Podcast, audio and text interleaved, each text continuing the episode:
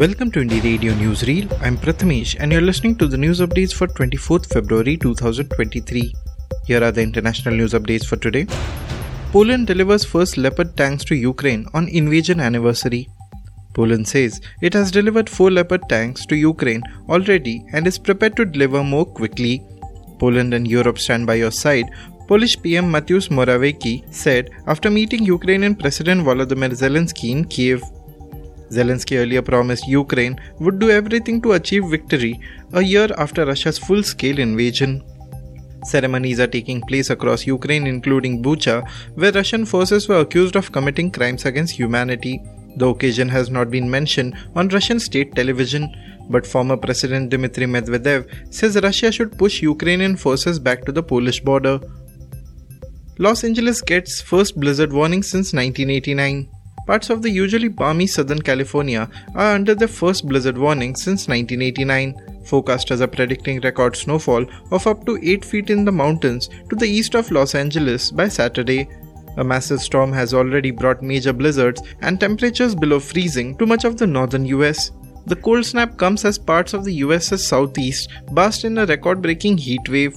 The icy weather front stretches along the entire US west coast as well as the Canadian province of British Columbia.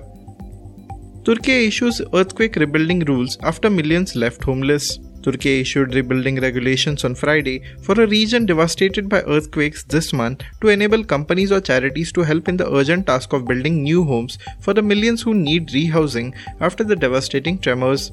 More than 1,60,000 buildings collapsed or were severely damaged in Turkey in the earthquakes. The Turkish death toll from the tremors now stands at more than 43,500 people, while the toll in neighboring Syria is close to 6,000. Many survivors have left the region of southern Turkey that was hit or have been settled in tents, container homes, and other government sponsored accommodations. Now to the national news stories. IIT Bombay panel looks to wrap up probe into Dalit student's death. Barely two weeks after the death of the 18 year old Dalit student of IIT Bombay, Darshan Solanki, the internal committee set up to probe the incident is looking to wrap up depositions from students on campus. This comes even as a large section of students has expressed a total lack of confidence that the committee will point out and address what they call systemic issues of caste discrimination.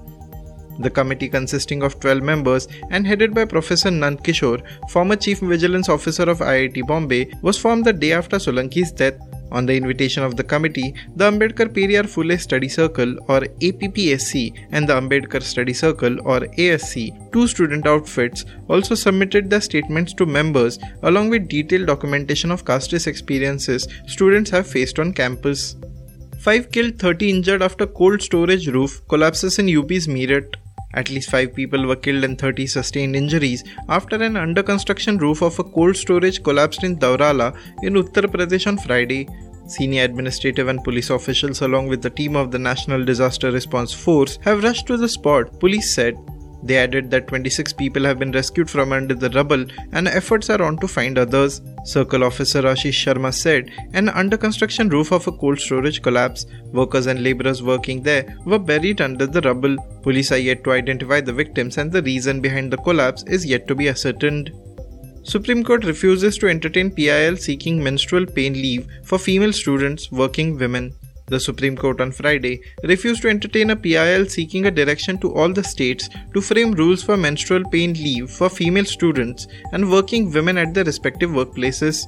It observed that the issue falls under the policy domain of the government. A bench headed by Chief Justice D.Y. Chandrachud disposed of the petition and granted liberty to the PIL petitioner to approach the Union Ministry of Women and Child Development with a representation seeking a policy decision on the issue. Thank you for listening to Indie Radio Newsreel. For more news, audiobooks, and podcasts, stay tuned to Indie Radio or log on to www.indiejournal.in.